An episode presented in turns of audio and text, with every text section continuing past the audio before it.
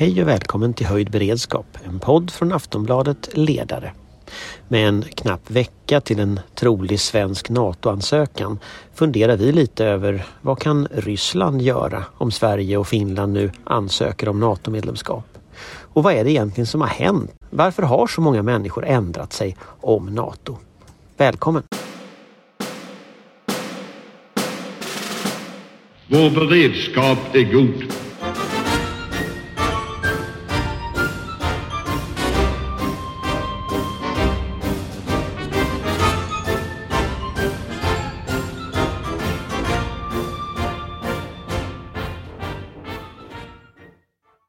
Ja, då var vi i vår studio här och med mig i studion så har vi Johan som har varit borta ett par veckor. Viktorin, VD för Intilgrupp. Och så har vi Amanda och du är ute och far. Ja, Valstad, Svensk Tidskrift, eh, sänder idag från ett hotellrum i Haag. Så vi hoppas att eh, länken ska hålla sig någorlunda fungerande. Du är där och inspekterar Putins cell som han ska ha, eller? Precis, kollar säkerhetsorganisationen och sådär. Det ser bra ut. Vi, vi, det finns gott om plats för honom och hans eh, hejdukar. Det låter bra. Och Patrik har rymt, eh, så han, han återvänder väl nästa vecka skulle jag tro. Eh, det, har ju, det är ju en väldigt, väldigt intensiv tid. Jag tänkte vi kan börja ändå med läget i Ukraina, för det är väl där vi, vi det är väl utgångspunkten. Så att vi lämnar över till Johan. Ja, där pågår det offensiver åt olika håll kan man säga. det är ju så att ukrainska styrkor, ganska små styrkor faktiskt får man säga, har tryckt tillbaks Ryssland mot gränsen nord och öster om Charkiv. Eh, vilket ju är väldigt spännande eftersom det då eh, på sikt, eh, det finns en ort som heter Kupjansk eh, som ligger öster om eh, Charkiv där det är väldigt mycket järnväg och väg som går samman. Eh, och tittar man på den så är det den hu huvudunderhållsvägen som går ner mot de ryska styrkor som finns sydost om Charkiv. Och det här ställer ryssarna i ett läge där man måste välja om man ska fortsätta offensiven med full kraft i Donbass där man tar ett par kilometer om dagen ungefär. Eh, eller om man ska då eh, sätta in styrkorna för att eh, motverka att man förlorar ännu mer terräng öster om Charkiv. Och som då skulle hota underhållslinjerna ner till det området i Donbass från den riktningen. Och det som talar för att man byter lite grann fot eller tyngdpunkt det är ju att man har eh, närmare 20 stycken sådana här bataljonsstridsgrupper i Belgorod på ryska sidan. Som är en av de två stora orterna som försörjer kriget närmast. Eh, och man vill liksom inte ha ett avbrott på den linjen så att eh, det talar för att det kommer att försöka ske någon form av stabilisering från rysk sida. Att man går mot Charkiv. Och då lättar ju trycket lite grann i Donbass. Eh, I övrigt så eh, är det ganska stilla. Eh, norr om Mariupol, Azovstal är fortfarande i ukrainsk besittning. Eh, området krymper varje dag. Eh, nu, är det, nu är det inte så mycket ryska styrkor kvar där nere faktiskt så att man har liksom kunnat lätta och sätta in de styrkorna norrut för återhämtning som vi varit inne på tidigare. Eh, det enda området som man egentligen fortfarande håller är ju ordentligt är ju Chersonområdet och då är man ju på norra sidan av Dnepr och där har man ju möjligheter så småningom att korta av den linjen och ta stöd av den floden. Men då får man ju också ge upp planerna på att utropa någon form av chersonsk eh, republik eller försöka sig på att införliva den delen av, av eh, Ukraina i Ryssland. Um, det är lätt, Eh, Ukraina kommer kunna skruva upp sina krigsmål. Eh, samtidigt är det ju lite, det tar ju mer resurser att anfalla. Eh, och det har vi varit inne på tidigare med faktorer och sådana här saker det blir lite skillnad. Men man får inte glömma bort att eh, Ryssland har ju tagit en hel del territorium i Ukraina. Det kommer ju ta ett tag att ställa tillbaka den ordningen och det talar ju för att det här kommer pågå en lång stund till även om det finns små indikationer på att eh, det börjar brista lite grann här och där i moralen på den ryska sidan. När man läser rapporteringen från Ukraina och läser vad Ukraina själv målar upp för bild så målar de ju upp en bild av att de har nu inlett en counteroffensive och att de har ganska tydliga begränsade mål men att de tar ganska steg för steg, tar de här målen. Stämmer den bilden eller är det liksom propaganda vi ser? Ja, alltså i området kring Charkiv så stämmer det ju faktiskt. Där har man ju tryckt tillbaka Ryssland. Det är ju väldigt tydligt så. Eh, och i övrigt så håller man ju stången och eh, eventuella ryska små genombrott som görs i Donbassområdet har man ju kunnat stoppa så. Eh, samtidigt så får man ju nu och nu har vi ju sett de första bilderna på mer kraftiga vapen från väst eh, i form av haubitsar, artilleri och sånt. Och det är speciellt intressant eftersom man då, de här pjäserna oftast har längre räckvidd, ammunitionen har längre räckvidd än vad ryssarna har. Då kan man trycka bort det ryska artilleriet som ju är den, den förmåga som ryssarna har som är farligast för ukrainarna. Det har man alltid varit starka på i Ryssland, just artilleriförband eh, och sånt. Så det är väldigt spännande. En annan sak som har fått ganska stor uppmärksamhet när man läser det är ju drönarkrigföringen. Att man använder drönare på ett mm, delvis nytt sätt i Ukraina och att på ett otroligt effektivt sätt. Bland annat de här, de här turkiska Bayraktar men också eh, andra drönare så att säga och väldigt enkla i vissa fall. Eh, att man använder ja, enkla, enkla civila drönare som sen får släppa bomber i olika sammanhang på, på väldigt effektiva sätt. Kan du säga något om det? Ja precis. Eh, de turkiska drönarna har ju betytt eh, här och där punktvis väldigt mycket eh, för försvaret av Ukraina. Sen finns det då, kommer det ju in nu exempelvis amerikanska Switchblade. En typ då, som opererar i ett lägre skikt i luftrummet. Och som gör att att man kommer från en oväntad, man har ju väldigt bra överblick från luften. Det är liksom inte speciellt mycket utvecklad maskering även om man ser tendenser till ryska förband som försöker maskera sig bättre och bättre. Men det innebär att den här loopen, tidsloopen från det att du blir upptäckt till dess att du kan bli bekämpad blir bara kortare och kortare. Och jag läste en väldigt intressant eh, artikel om eh, en speciell mjukvara som eh, Ukraina själva har programmerat till sitt artilleri som gör att man kan beställa eld ungefär som, en, som man beställer en Uber-taxi. Det vill säga att den skjutande enhet som är närmast den skjuter eh, när någon har upptäckt någonting och det här gör ju att eh, att man får ett annat tempo i striden och det kan vara en bidragande faktor också till att eh, det har gått så bra för Ukraina i sina försvarsansträngningar.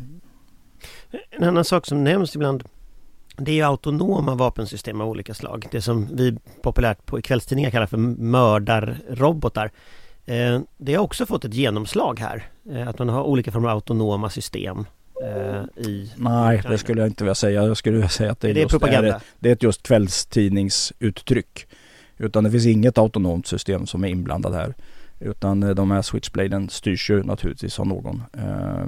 Utvecklingen går ju däremot kanske mot mera självständiga eh, UAV-system men det kommer ju åtminstone så länge man har den civila kontrollen på, på de militära systemen. USAs artilleribekämpning exempelvis tar väldigt lång tid därför det är så många granskande ögon på huruvida man är säker på att man skjuter på rätt mål och sådana saker.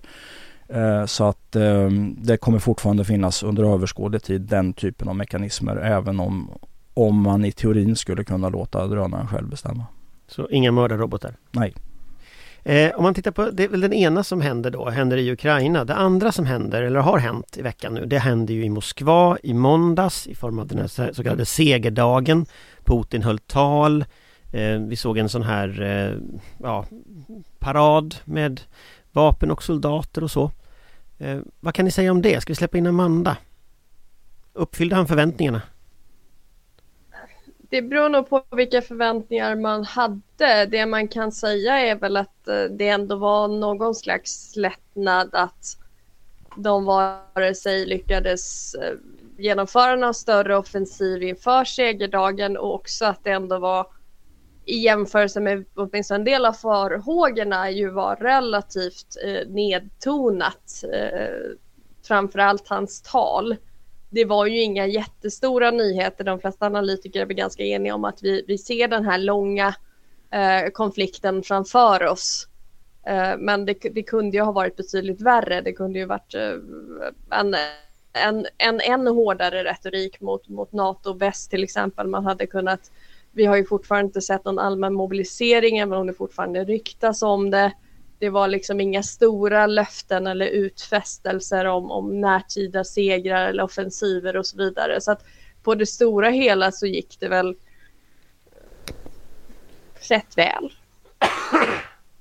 Mm. Johan?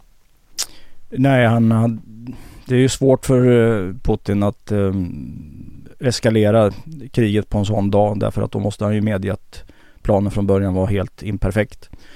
Uh, så att det var väl ungefär vad, vad jag hade förväntat mig i alla fall. Men så hände det en annan viktig sak samma dag också. Det hände i Washington. För där skrev presidenten Biden under Lend avtalet med Ukraina. Eller lagen ska jag säga. Vilket ju öppnar portar för in amerikansk industriproduktion att försörja ukrainska styrkor med vapen i praktiken. Eh, och eh, då kan man ju jag brukar fundera lite grann på hur det var förr i tiden. För 1939-40 så blev ju den ryska, eller sovjetiska armén då stukad i Finland ordentligt även om de då tog ungefär 10% av territoriet. Eh, och alla räknade ut Sovjet eh, var en av faktorerna som låg bakom till att eh, Hitler anförde att man hade liksom ingen respekt för de sovjetiska styrkorna. Och det var samma armé som sen då, eller arméer som fem år senare marscherade genom Berlin. Eh, men skillnaden den gången var ju att då hade man ju amerikansk lend på den tiden som gjorde att den amerikanska industriproduktionen också hjälpte Sovjetunionen. Och den här gången kommer den hjälpa Ukraina i kampen mot Ryssland och eh, då kanske vi hamnar i en första världskrigssituation istället. Där det går väldigt dåligt på östfronten och till slut så är det tsaren själv som tar befälet över de här sakerna och sen imploderar det bakom honom. Men, men det är ju lite intressant för det här med Lend Lease, jag vet att Aftonbladets ledarsida, vi skrev det redan någon dag in i krigssituationen att, att, och det var just för att vi tittade ju på, det var Jonna Sima som skrev det och vi tittade ju just på situationen under andra världskriget och konstaterade att det väst kan göra nu det är förse Ukraina med, med materiel och vapen och pengar. Alltså det, det finns en möjlighet och då är Lend Lease en modell som funkade väl i, i andra världskriget det blir ju oerhört symboliskt när Biden på segerdagen av alla tillfällen skriver på det här eh, och, och, markerar eh, det. Alltså, vad, vad, blir konsekvenserna av detta? På marken naturligtvis att man skickar vapen och så vidare, men liksom politiskt. Hur tolkar ryssarna en sån sak? Ja, det är alltså eftersom Ryssland eh, anser att Ukraina är en del av ett ryskt imperium så tolkar man ju det som en ganska drastisk inblandning i inrikespolitiken, höll jag på att säga. Så att eh, det är klart att det här går inte onoterat men alltså verktygslådan blir ju det blir allt trubbigare verktyg kan man säga i, i den ryska regimens verktygslåda. De håller på och maler på i Ukraina. De har cyberattacker. Där bedömer jag att de har ju inte satt in de bästa cyber mjukvarorna i, mot Ukraina utan det har man sparat mot eh, västvärlden. Och sen har man då massförstörelsevapen kvar och sen det är det ganska Det är lite grann som påskkravallerna, man har lite dåligt med verktyg i mitten. Det är ju naturligtvis också Ryssland ser det ju säkerligen som en typ av förolämpning att det sker just det här datumet. Men vi ska ju också komma ihåg att segerdagen är ju segerdagen även för Ukraina. Eh, president Zelenskyj Zelensky höll ju ett fantastiskt tal som inte bara på grund av sympatier utan även rent retoriskt utklassade Putin på alla vis om att eh, Ukraina inte skulle tillåta Ryssland att eh, ja, koopta deras historia och, eh, och ta det här firandet ifrån dem för att även Ukraina var ju involverat i eh, andra världskriget och gled ju fruktansvärda förluster. Eh, så att det, det är ju en symbolik även åt det hållet vem som egentligen står på rätt sida av historien den här gången. Eh, och inte bara som en förelämpning mot Ryssland utan även också ett tydligt stöd för den ukrainska betydligt eh, mer rättvisande historieskrivningen. Alltså min känsla när jag såg Putin, det kanske, jag vet inte, det kanske är partiskt på delvis, men delvis så tror jag nog att det var nog inte bara jag. Han såg ut som Brezhnev. Om ni kommer ihåg Brezhnev på slutet när de stod där liksom gubbarna och såg äldre och äldre ut och mer och mera gråa och liksom faller i bitar till slut. Han, han gav liksom alla intryck av det och just den här kontrasten som Zelenskyj naturligtvis utnyttjar med att han går liksom längs gatan eh, liksom, och det springer någon barn med blommor och sådana saker. Det är klart att, att det blir så fruktansvärt effektiv kontrast med liksom, den ryska ledningen jag får så här känslan, varför är ryssarna så kassa på information just nu? Vi, vi, har gått runt i flera år och sagt att de är jättebra liksom. Och så ser man det här framför sig liksom. Brezhnev å ena sidan och så liksom Dancing with the stars verkligen å andra sidan. Alltså hur, hur, hur hände det här? Putin är ju trött, det tycker jag syns. Det är ju ingen, eh, ingen eh, pigg och vital diktator som rider barbacka i naken överkropp och brottas med björnar just nu.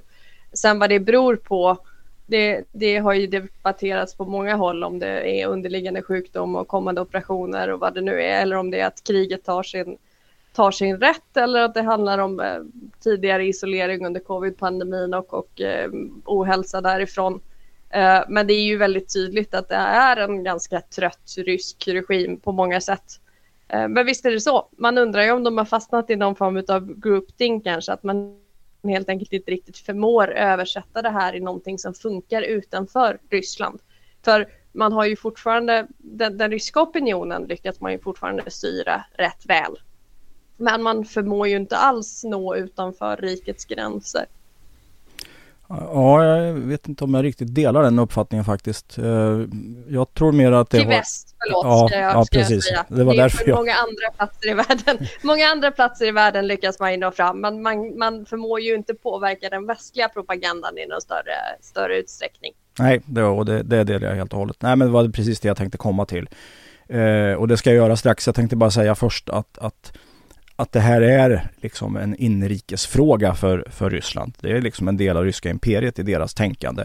Och då, det finns ju ett klart inslag av en slags untermensch attityd gentemot Ukraina. Man har alltså underskattat dem och man har slarvat med förberedelserna och liknande saker och trott att det här var en walk in the park.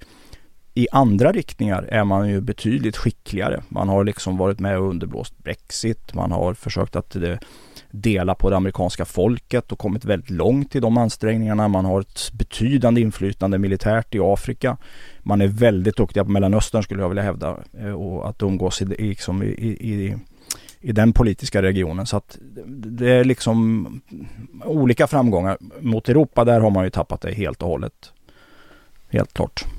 Men jag funderar lite på varför det är så. För att, mm, alltså går vi tillbaka några år så uppfattade jag ändå att det fanns liksom grupper i Sverige som understödde det här. Det fanns liksom i hela Europa, Sverigedemokraterna var ju liksom tydligt i drift och deras utrikes försvarspolitiska talespersoner har ju fått avgå i olika sammanhang för just det här. Eh, så att säga, nu upplever jag ju snarare att ingen vill ta i Putin med tång. Det är snarare så att alla blir anklagade för att vara Putin vad de än gör i liksom, i alla fall i Sverige och det är väl lite samma sak i andra Mm. Och det är ju en ganska farlig utveckling så. Man kan ju faktiskt ha en annan uppfattning utan att... Ja, nej men det är, det är ju det är ju jättekorkad Mm. grej men det säger någonting om hur liksom Det blir liksom hur, hur starka Putin är i någon slags liksom eh, ja, propaganda så Och det verkar, jag, jag tycker, jag är bara så fascinerad över att det kan så snabbt ha gått så utför För det är ju inte bara att han ser gammal ut och skruttig liksom Alla hans PR-konsulter verkar ju ha tagit semester också Alltså om ni kollar på de här tv-showerna som man sänder det ser ju ut som så här ramblings of a madman när man tittar på de här olika Eh, jag var nyfiken på vad, vad 17 har hänt liksom? Har det kortslutit systemet på något sätt eller? Men de, de tv-avsnitten uppfattar jag som, de är ju mot den ryska befolkningen och de har nog sett ut så under en väldigt lång tid. Men nej, men man har tappat bort eh, Europa i det här eh, angreppskriget. Eh, sitt sätt att, eh, att utföra det på, att överhuvudtaget göra till att börja med. Men, men sen också den här eh, brutala övergreppen som sker konstant hela tiden. Eh, och då, då, då är det svårt att, och då är det svårt att säga att man inte kan välja sida. Amanda? Nej men det, det är väl det som sagt det- om det är kapacitetsbrist eller ointresse eller vad det nu är men uppenbarligen så och det tycker jag också man kan notera att det har ju varit en del hotfulla uttalanden mot, mot väst naturligtvis och det är ju den här äh, tung valhänta propagandan om att Ukraina minsann är nazister och, och vi borde stödja Ryssland i detta. Men det har ju inte varit någon de västerländska ambassadörerna har ju varit påfallande tysta och försiktiga i detta till exempel. Man har ju inte alls sett den liksom, skärmoffensiven vi tidigare har sett från rysk sida. Man gör ju egentligen inga försök att, att få oss att tro någonting annat. Ehm, och sen om det är för att man inte bryr sig eller att man inser att kriget är förlorat eller den striden är förlorad. Um, det är svårt att säga men, men jag håller med om analysen. Det är ett otroligt valhänt hantering av den internationella västerländska kommunikationen som vi ser. I kontrast då mot Ukraina som ju är magiska på det här. Både allt från presidentens tal och uttalanden och resor och, och medverkan på konferenser från ett skyddsrum under Kiev till eh, ja, men, Försvarsmaktens liksom, mimbrigad eller vad man ska kalla det, där man ju liksom oerhört skickligt utnyttjar alla möjliga kommunikationsverktyg. Jo, alltså det, led, för det leder ju in till nästa frågeställning som vi hade tänkt prata om idag som ju är hoten mot Sverige och liksom vi går ju i Sverige nu in mot allt mera nära en, en ansökan till NATO. Och just nu som tidsplanen ser ut så är den säkerhetspolitiska analysen klar på fredag. Men vi vet redan där att Miljöpartiet och Vänsterpartiet har Eh, kommer att, att lägga ett särskilt yttrande när det gäller de delarna som handlar om slutsatser i eh, den här säkerhetspolitiska analysen och bara det indikerar ju liksom någonting ganska tydligt. Eh, de finska socialdemokraterna bestämmer sig på, på eh, lördag. De svenska socialdemokraterna bestämmer sig på söndag. Och just nu har det kommit ut uppgifter att Socialdemokraterna har begärt en riksdagsdebatt på måndag.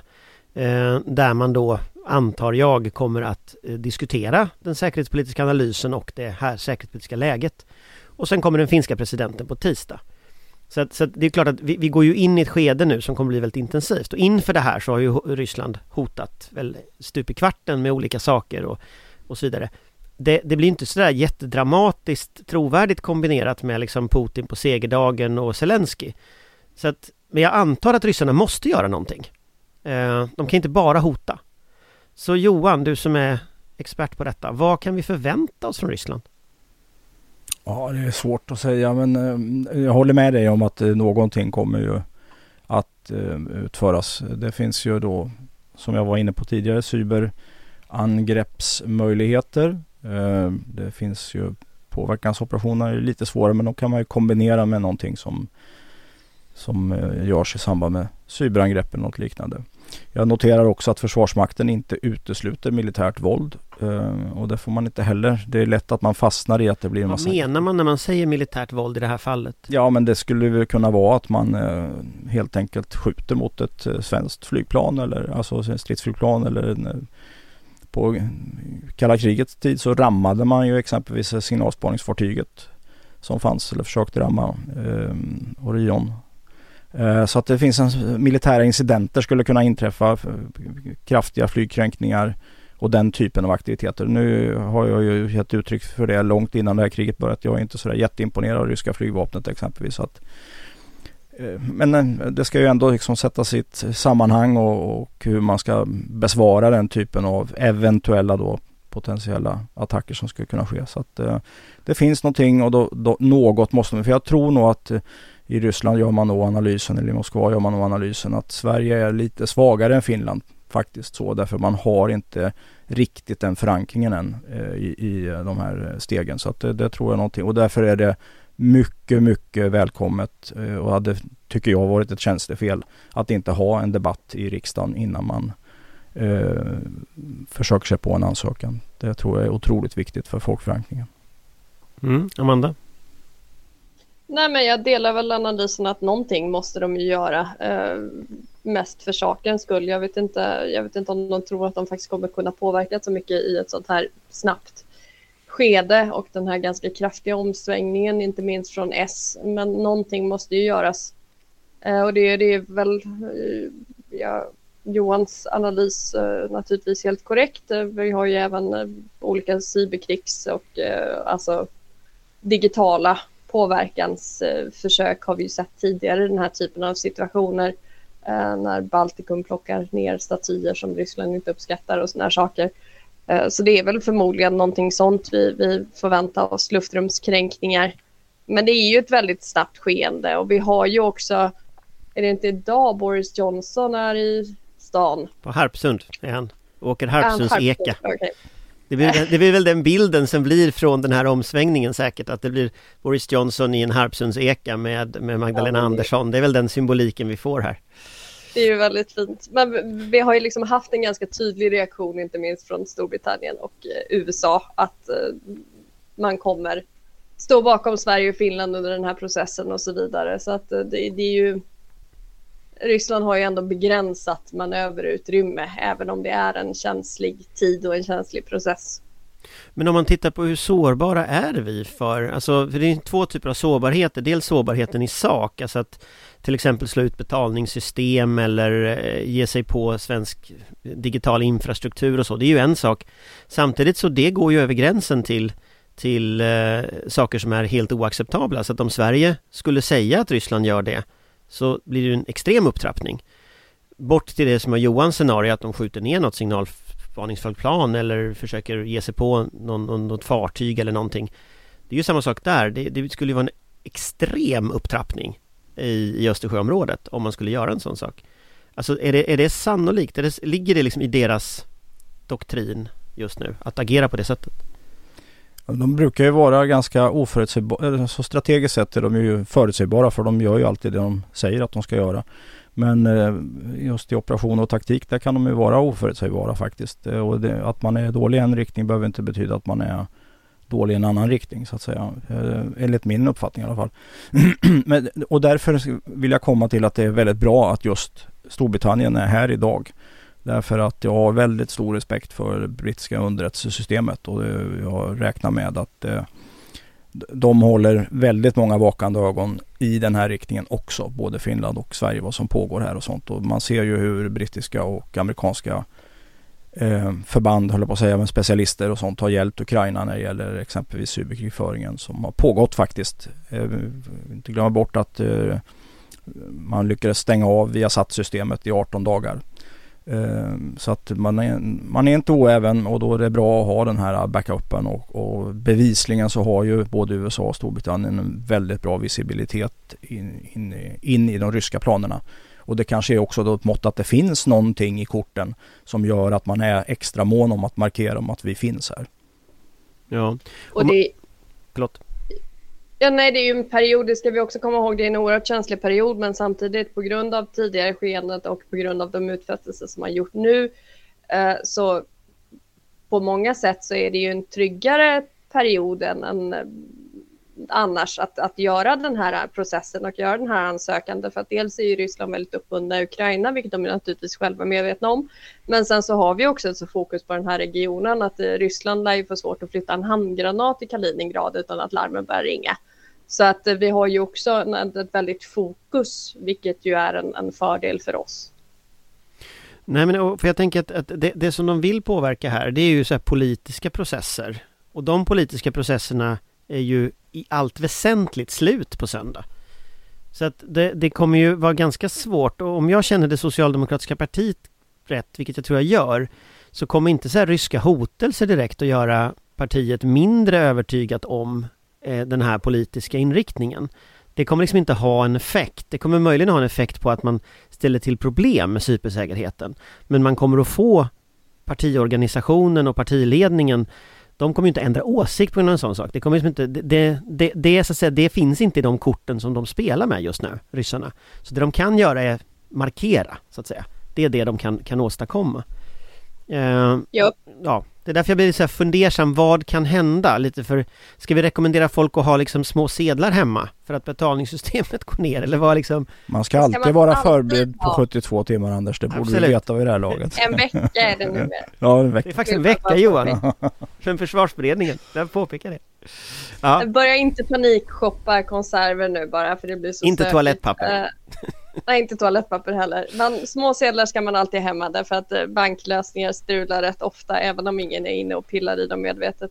Nej, men jag, tror, jag upplever snarare opinionen precis motsatt. Att eh, hot och utfästelser från Ryssland gör väl bara folk mer envisa. Just nu upplever jag att det snarare påverkar opinionen för NATO därför att man vill inte att Ryssland ska komma hit och och diktera vår utrikespolitik och man ser ju vad som har skett i Ukraina och liksom vad, vad realiteten av, av kriget och Rysslands krigsföring faktiskt innebär. Eh, sen så ska man ju alltid vara förberedd men, och, och, vi ska ju ta höjd för allt men vi ska ju också komma ihåg att vi har ju myndigheter som är otroligt kompetenta på just det här och som har varit fokuserade på detta väldigt länge. Så mm. någon större oro tror jag inte att man behöver känna.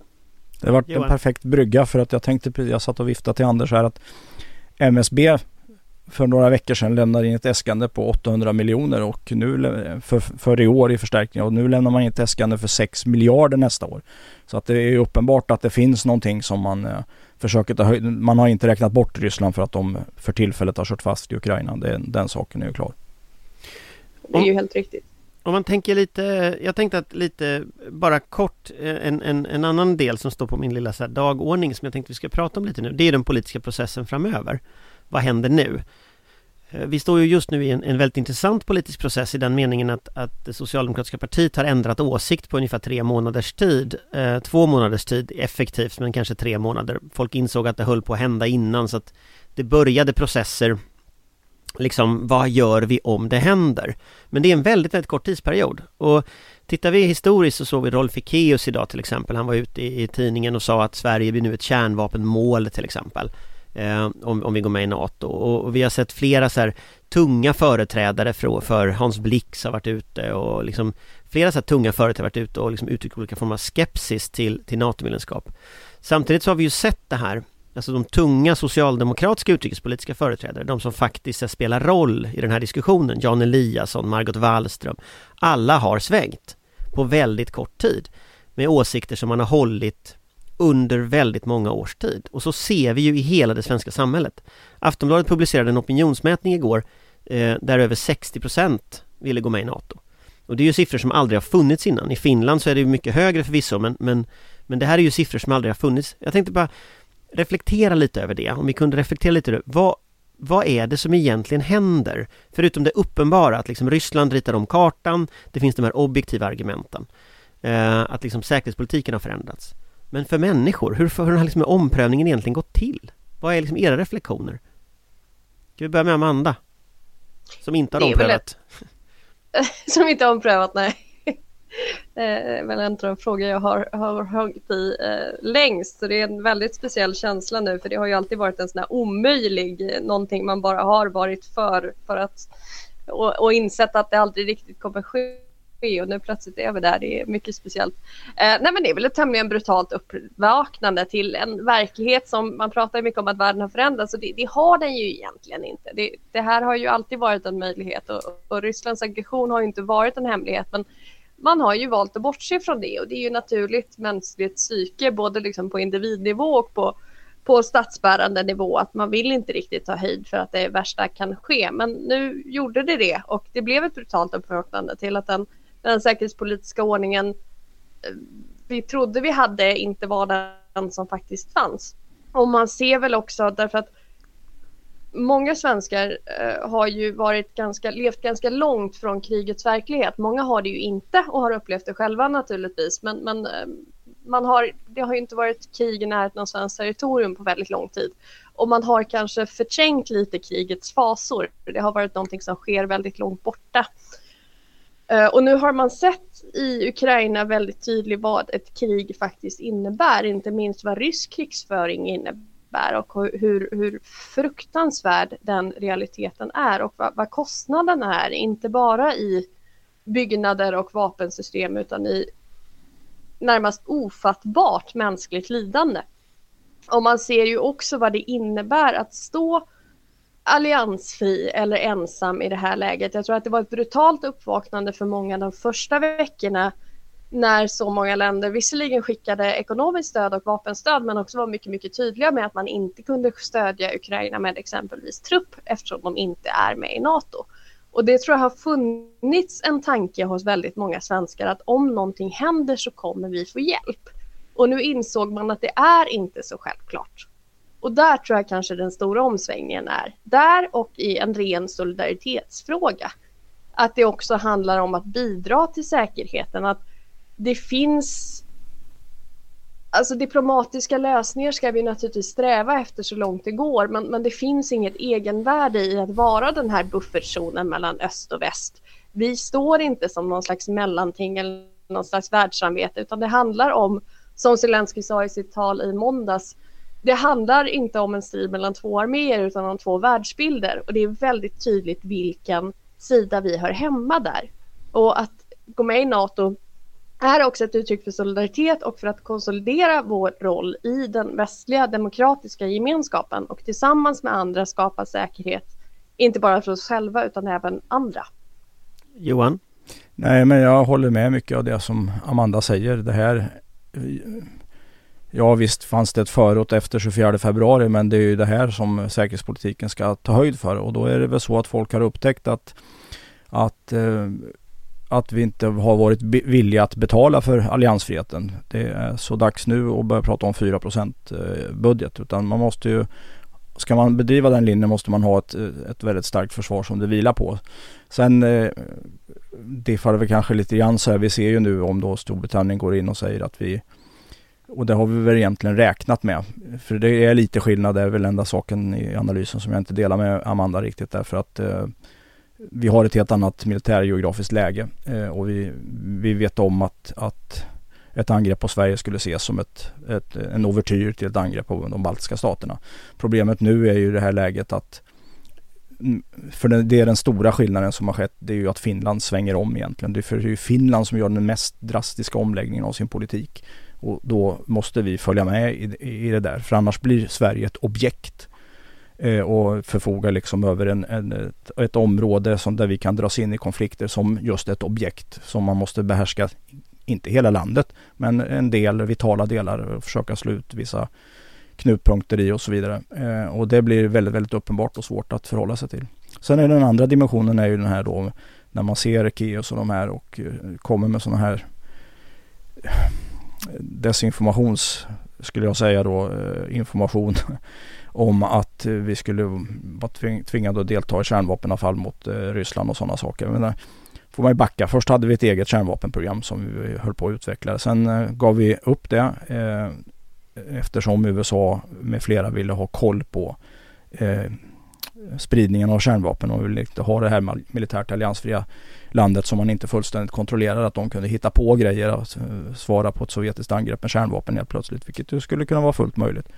Eh, och det var ju därför vi gav upp det och vi kom in under kärnvapenparaplyet, för det har ju faktiskt funnits eh, på, på det sättet. Det, kärnvapnen är ju ett politiskt vapen och jag har ju sagt många gånger här att eh, även taktiska kärnvapen är strategiska för det, det, kommer in en helt annan dimension. Och då kan man ju fråga sig, ja kan de då vara beredda att, att sätta in kärnvapen i Ryssland om läget då automatiskt eller liksom skulle förändras drastiskt och regimen skulle förlora grepp och sånt. Så jag har väldigt svårt att se det egentligen eh, i, i, den kontexten. Eh, det finns en, en, en eh, fenomenalt eh, ingående intervju, eh, jag tror han heter Heinz, som gjorde av Danilovic En rysk general som berättade om när Brezhnev, apropå Brezhnev och parallellerna. 1972 så hade man en serie kärnvapenövningar i eh, Sovjetunionen. Man hade informerat eh, politbyrån om att vi förlorar 85 procent av industriproduktionen, 85 procent av befolkningen och så vidare och så vidare om vi blir utsatta för det här. Men det blir ännu värre för amerikanerna om vi skulle sätta in våra kärnvapen först och så vidare. Så hade man övningar och så skulle man skjuta tre stycken blinda robotar, riktiga robotar men med ingen stridsladdning i, och, i de här övningarna. Och då hade man för första gången tagit fram en knapp som Brezhnev skulle trycka på. Och Brezhnev var så otroligt nervös eh, så hans, hela hans liksom kropp och händer skakade när han skulle trycka på den här övningsknappen. Och han frågade tre gånger frågade han marskalken Greshko. Är du säker på att det här bara är en övning? Och det säger någonting om eh, att det är, liksom, det är inte bara en person inblandad i det här utan det finns många mekanismer i det här som har ett, ett säg i det här. Alltså du, du tillhör ju de som inte har varit argumenterat för NATO innan. Eh, var, var, varför har du liksom kommit till en punkt när du nu egentligen gör det? För om man tittar på Twitter historiskt så, så mm. har, du ju, har du inte varit en av de som argumenterat. Nej, jag har ju kallat mig för NATO-skeptiker då. Jag tycker ju att man ska behålla så mycket suveränitet som möjligt i, i landet då. Men jag ser ju att vi har ju inte haft den politiska viljan eh, över det politiska fältet att liksom eh, backa upp det. Och nu är vi i det här läget där vi är. Då har vi en väldigt begränsad handlingsfrihet. Det går inte att gå EU. Det går inte att höja själv till 4% därför att det har vi inte tid med. Och, då, och sen byter Finland. Eh, och det skrev jag 2013 tror jag, för jag satt faktiskt och läste det häromdagen, eh, om en, en bil med olika ventilreglage. Där det stod Finland, försvarsförmåga och vad tusan var den tredje? Um, mm, ja, jag kommer inte på vad det var för någonting. Men de reglagen de är liksom åt andra hållet just nu. Uh, och då har vi inget så mycket att välja på. Om nu Finland kommer med det här beskedet. Alltså min, min reflektion själv, den handlar ju, den är inte, om Amanda är liksom den idealistiska personen här som ser solidaritet med omvärlden som målsättning så ser ju jag ingen solidaritet med omvärlden som målsättning, undantaget Finland. Eh, utan jag ser ju det som en ganska krass realistisk grundhållning här att Ryssland Jag kan inte se hur vi ska garantera vår säkerhet om Ryssland agerar på det här sättet mot ett annat alliansfritt land. Och det är klart det har legat i korten att de skulle kunna ha gjort det. Men de har inte gjort det. Och vi har klarat oss i 200 år med den politik vi har haft. När de nu gör det, då ritar de, jag tror det var Anna-Lena Lorén på Huvudstadsbladet som skrev det, att krig är oåterkalleliga. Det är oåterkalleligt, det ryssarna har gjort nu. De här morden, de här våldtäktskampanjerna, de här överfallen som de har gjort, det är oåterkalleligt. De har förändrat kartan på ett permanent sätt för vår del. De skulle kunna göra det här mot fler länder. Så för mig är det en väldigt krass liksom. Jag kan inte riktigt se hur alliansfriheten idag räcker som ett skydd längre. Eh, det är det ena argumentet. Och det andra argumentet är just Finland. Eh, så för mig byggde alliansfriheten mycket på att liksom det var Finland och Sverige som tillsammans hade den här positionen. Eh, som tillsammans samarbetade militärt med varandra. När Finland då väljer NATO, helt uppenbart, ja då försvinner vår viktigaste samarbetspartner. Och då faller ju också de samarbeten vi har. Och det är ju bara att jämföra med Norge och Danmark. Vårt samarbete med Norge och Danmark är helt annorlunda därför att deras säkerhet är organiserad via NATO. Så vi skulle bli liksom ensamma kvar i en, en, en ohållbar position eh, där Ryssland just har visat att de agerar eh, Eh, helt eh, liksom o, utan gränser och med ett krig 100 mil från vår gräns. Så för mig är det en ganska realistisk liksom, grundhållning. Jag kan inte se hur riktigt pusselbitarna håller längre för det som de höll tidigare. Och, och, det är väl liksom min, min, min argumentation. Den är, den, är inte så, den är liksom inte så mycket solidaritet och att vi ska tillhöra väst och sånt. Vi tillhör väst för mig, det är en självklarhet. Men, men jag har tyckt att alliansfriheten har fungerat hittills. Nu gör den inte det. Och då är liksom den pragmatiska inställningen, nej men då ändrar man. Mm. Och där är jag mm. liksom mm. i mitt huvud. Och när jag lyssnar på debatten bland socialdemokrater, nu har jag liksom följt mycket av den diskussionen och så. Eh, så det finns ju alla tänkbara argument. Men jag tror att det som fäller avgörandet för partiledning och för de som liksom sätter tonen Det är just den ganska krassa liksom insikten om att det här håller inte. Eh, och när detta inte håller då är liksom instinkten att nej men då måste vi börja pröva om. Sen gör det skitont. Det är inte roligt att behöva ändra åsikt, speciellt som man blir liksom eh, på något sätt måste göra upp med saker man själv har tyckt. Men att ta ansvar är trots allt att göra det, även när det inte är särskilt kul. Så att jag tror ju att det är det man gör på söndag, jag tycker det är helt uppenbart, även om nu fortfarande alla säger att de inte har bestämt sig. Eh, och det kanske vissa inte har, men tåget går på söndag, så då får de liksom, då kommer folk att sluta upp, jag är ganska säker på det faktiskt. Och det är ju det enda ansvarstagande beslutet att ta just nu. Ehm, sen förstår jag att det inte är lätt eller roligt att gå emot principer som man har hållit så så länge och omhuldat så pass mycket. Men eh, vår säkerhet, i slutändan måste ju vår säkerhet gå först. Det är ju det enda rimliga. Det är det enda statsmannamässiga. Nej men och, och det är det som också kommer att hända. Det är jag ganska övertygad om. Eh, sen får man väl skriva många doktorsavhandlingar om hur tusan det här gick till på två, tre månader. Eh, och hur den här omsökningen gick till. Och det ska bli väldigt roligt att läsa för det är alla de som har liksom på något sätt varit en del i diskussionen under de här månaderna undrar ju nog också vad som hände egentligen. Eh, så det blir ett forskningsuppdrag som någon får reda ut i framtiden. Det var ju välformulerat Anders betydligt bättre men jag kommer ju också från det realistiska hållet så och jag skulle peka ut den enskilt viktigaste faktorn eh, så skulle det ju vara att att jag är inte beredd att ta den risken, alltså de konsekvenserna som det skulle innebära att vara ett objekt utan att då ha ett starkt försvar som skulle backa upp det. Och det, det kan inte jag det kan inte jag ta det ansvaret. Ja, idag är det onsdag. På imorgon så ska väl, det är väl imorgon som den finska presidenten, torsdag, som den finska presidenten ska berätta hur han ser på det. På fredag så blir det en säkerhetspolitisk analys som presenteras. På lördag bestämmer sig de finska socialdemokraterna. På söndag de svenska socialdemokraterna. På måndag är det riksdagsdebatt. Och på tisdag kommer republikens president hit. Så att det blir en oerhört intressant vecka. Och på onsdag så är, är höjd beredskap tillbaka med ett nytt avsnitt. Tack och hej! Tack! Tack!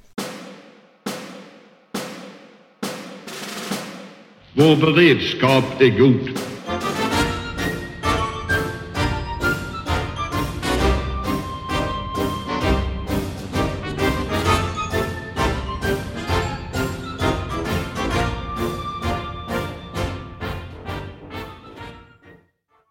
Du har lyssnat på en podcast från Aftonbladet. Ansvarig utgivare är Lena K Samuelsson.